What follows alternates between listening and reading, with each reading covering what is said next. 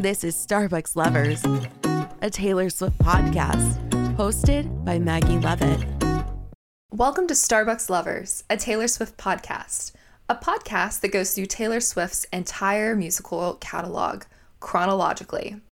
This season, we're discussing the beginning of Taylor Swift's career, starting with her self titled debut album. Since this is the first episode of Starbucks Lovers, I thought you might like to hear a bit about my life as a Swiftie.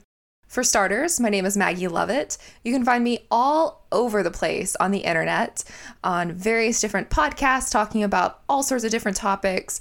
But I have been a Swiftie for so long, it felt right for me to finally branch out into somewhere that I could discuss Taylor Swift. And I am so happy that the Geeky Waffle Network wanted to bring me on to talk about Taylor Swift. I still remember the first time I heard our song on the radio, which I think probably would have been in like 2007. Taylor Swift had a pretty big presence on MySpace, and I distinctly remember lurking on her page after the album was released in 2006, but I didn't really get into it because it was very country, and I was a very moody 13 year old who was listening to Evanescence, Hinder, Fall Out Boy, My Chemical Romance, all of those kind of bands at the time. But our song really hit right in my I'm going to make a YouTube fan video for my favorite ship on television like niche. And I think from that point onward, I was what I like to call a secret Swiftie. I think the first album I actually ended up owning was Fearless, but I didn't publicly admit to liking Taylor until the 1989 era. Uh, I was at Target the day that album came out because I just needed to get my hands on it. I didn't want to listen to it on YouTube. I didn't want to listen to it like downloading it on iTunes. I wanted to own the actual CD. Out of all of the eras, Reputation ended up becoming my favorite era of Taylor's because it really resonated with me during this like very transitionary period in my life. I felt Look What You Made Me Do like down into my bones. That song is still like one of my favorites to put on Ironically, I was in uh, Providence, Rhode Island, uh, the day that the the album came out. I was staying at this really super fancy hotel downtown, and I still just remember like this thrill of like the album dropping on my phone and like blasting it in this hotel and just like dancing all over in my hotel room and just like feeling this like reputation era vibe. And you know, it was actually my first Taylor Swift concert as well. I was about halfway through this 30 day shoot that I was working on um, for Wonder Woman 1984. And I was stressing that I was actually going to end up missing the concert because I thought I was going to end up having like three night shoots in a row. Um, so I had worked two night shoots and then I went to Reputation. We actually had that night off and I was dead tired, but Taylor Swift brought me back to life that night. That concert was just like unbelievably awesome. I I don't think any concert will ever beat that and maybe not even any other Taylor Swift concert. That concert just like I still put the Netflix uh, documentary on sometimes just to relive that experience because oh, just chills. But essentially, ever since 1989, I've been an openly obnoxious Taylor Swift fan, and I don't care who knows that I love her. You know, then a few weeks ago, I was listening to one of my curated Spotify playlists while I was like taking a shower, and I had this idea. What if I got together with some of my favorite people and talked about Taylor Swift's albums in chronological order? That way, there's no clear end in sight as long as she's still creating music. And that's essentially how Starbucks Lovers was invented. So, welcome to episode one of Starbucks Lovers. Today's episode, we're going to be talking about The Outside.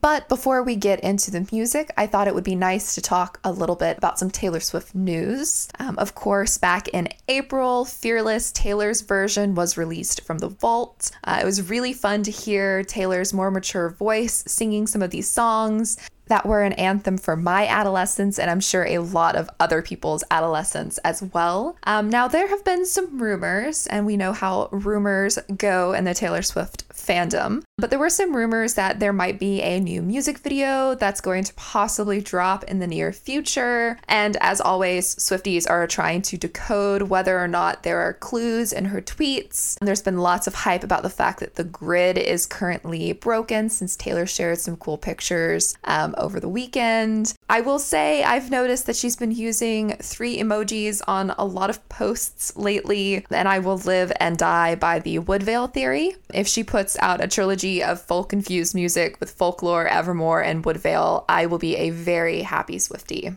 That's really all the Taylor Swift news for this month. Of course, I'm recording this ahead of the release. So if something big has happened and I did not just talk about it, please don't come for me. It's not my fault. Taylor Swift is clever. She's going to release something and I will just not know about it. I'll be just like that girl who went to camp and was like, message me if anything happens. And literally, we got albums while she was gone. But now, without further ado, let's talk about Taylor Swift's titular album. The album was released October 24th, 2006, and was recorded when Taylor Swift was just 16. It was a very pop minded country album, as the New York Times said in their review. It had five singles, all of which we'll discuss in depth later in the season. Even with her debut album, Taylor was putting secret clues into the album packaging. Taylor actually has around 100 unreleased songs that either got cut from albums or were only demo tracks. There were a number of demo albums prior to her debut album. Uh, you can find the lyrics to most of these songs on uh, Lyric Genius or even over on YouTube. Of course, Swifties have compiled all the lyrics because we're very dedicated to her music. These demos were released in 2002, 2003, and 2004. Uh, she had a three track demo in 2004, which had two tracks that actually appear on her debut album and in the deluxe version, and these are I Heart and The Outside. And of course, we are talking about The Outside today. So, The Outside, if you've listened to it, which I hope you have, if you haven't, stop now, cue it up over on iTunes or Spotify, give it a re listen, and then jump back in as we discuss it a little bit more. So, when I was going through Taylor's uh, debut album, I was trying to figure out which songs should go in like which episodes. Was working on trying to find guests who were interested in certain like groupings of songs. And I was trying to figure out which song should start out this podcast.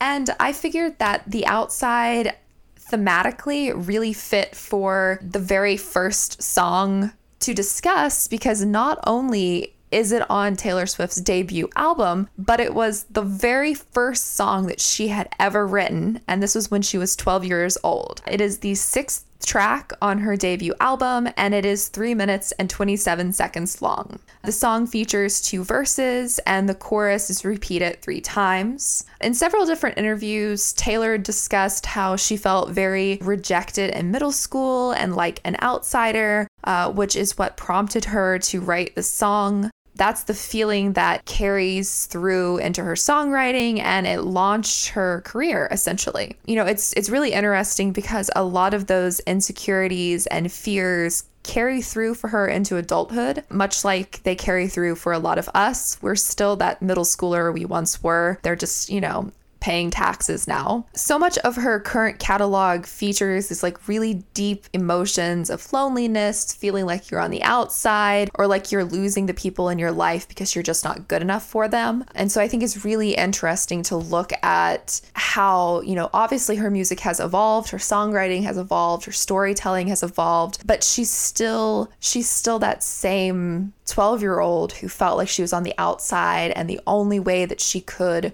relate was to write this music and to write what she was feeling.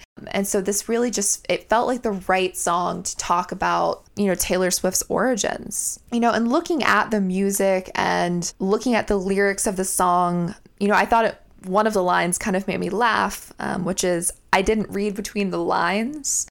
This is just kind of humorous to me because we all know that Taylor Swift makes us read between the lines now. And there's just a lot of that thematically like in the margins of your life, the footnotes of your life, these very similar threads that carry through into her music today. She also used the line, I tried to take the road less traveled. This lyric also appears in folklore, which I thought was interesting because it's it's in illicit affairs where they say, you know, take the road less traveled by. Obviously, this is a very common idiom. This isn't like Taylor Swift coined this phrase, but I definitely want to look into the fact that there's a lot of either kind of allusions or even direct lines that are repeated throughout her music. So that was something that like instantly caught my eye when I was kind of going through the the lines of the song. So is The Outside one of Taylor Swift's best tracks? No, um, but it's a really heartfelt piece that was written by a 12 year old who was trying to grapple with these very complex feelings of being on the outside looking in. Obviously, all songs come from some sort of emotion, but I've always felt like Taylor Swift writes songs with extremely relatable emotions that resonate when we're young and now that we're older. This is one of the things that I really like about Taylor having this opportunity to revisit her old catalog now that she's older. You know, occasionally I'll pop on Fearless or even the Taylor Swift album and just like revisit the way that I felt when I was younger and listening to these songs. But there's something so much more poignant about hearing Taylor today with her voice, you know, more mature and having had so much more experience in life, revisiting these songs that she wrote as a teenager. And so it's it's really great to have this opportunity to look back at her catalog while she's reproducing this catalog of music that we've all known for so many years. And so I'm just really excited about going on this journey with you and with some of the really fun guests that I'm going to have on throughout the season. This podcast may be a mess, but it's the mess that you want it. So I hope you shake it off and come back and be here as we talk about three beloved tracks from Taylor Swift's debut album in our next episode.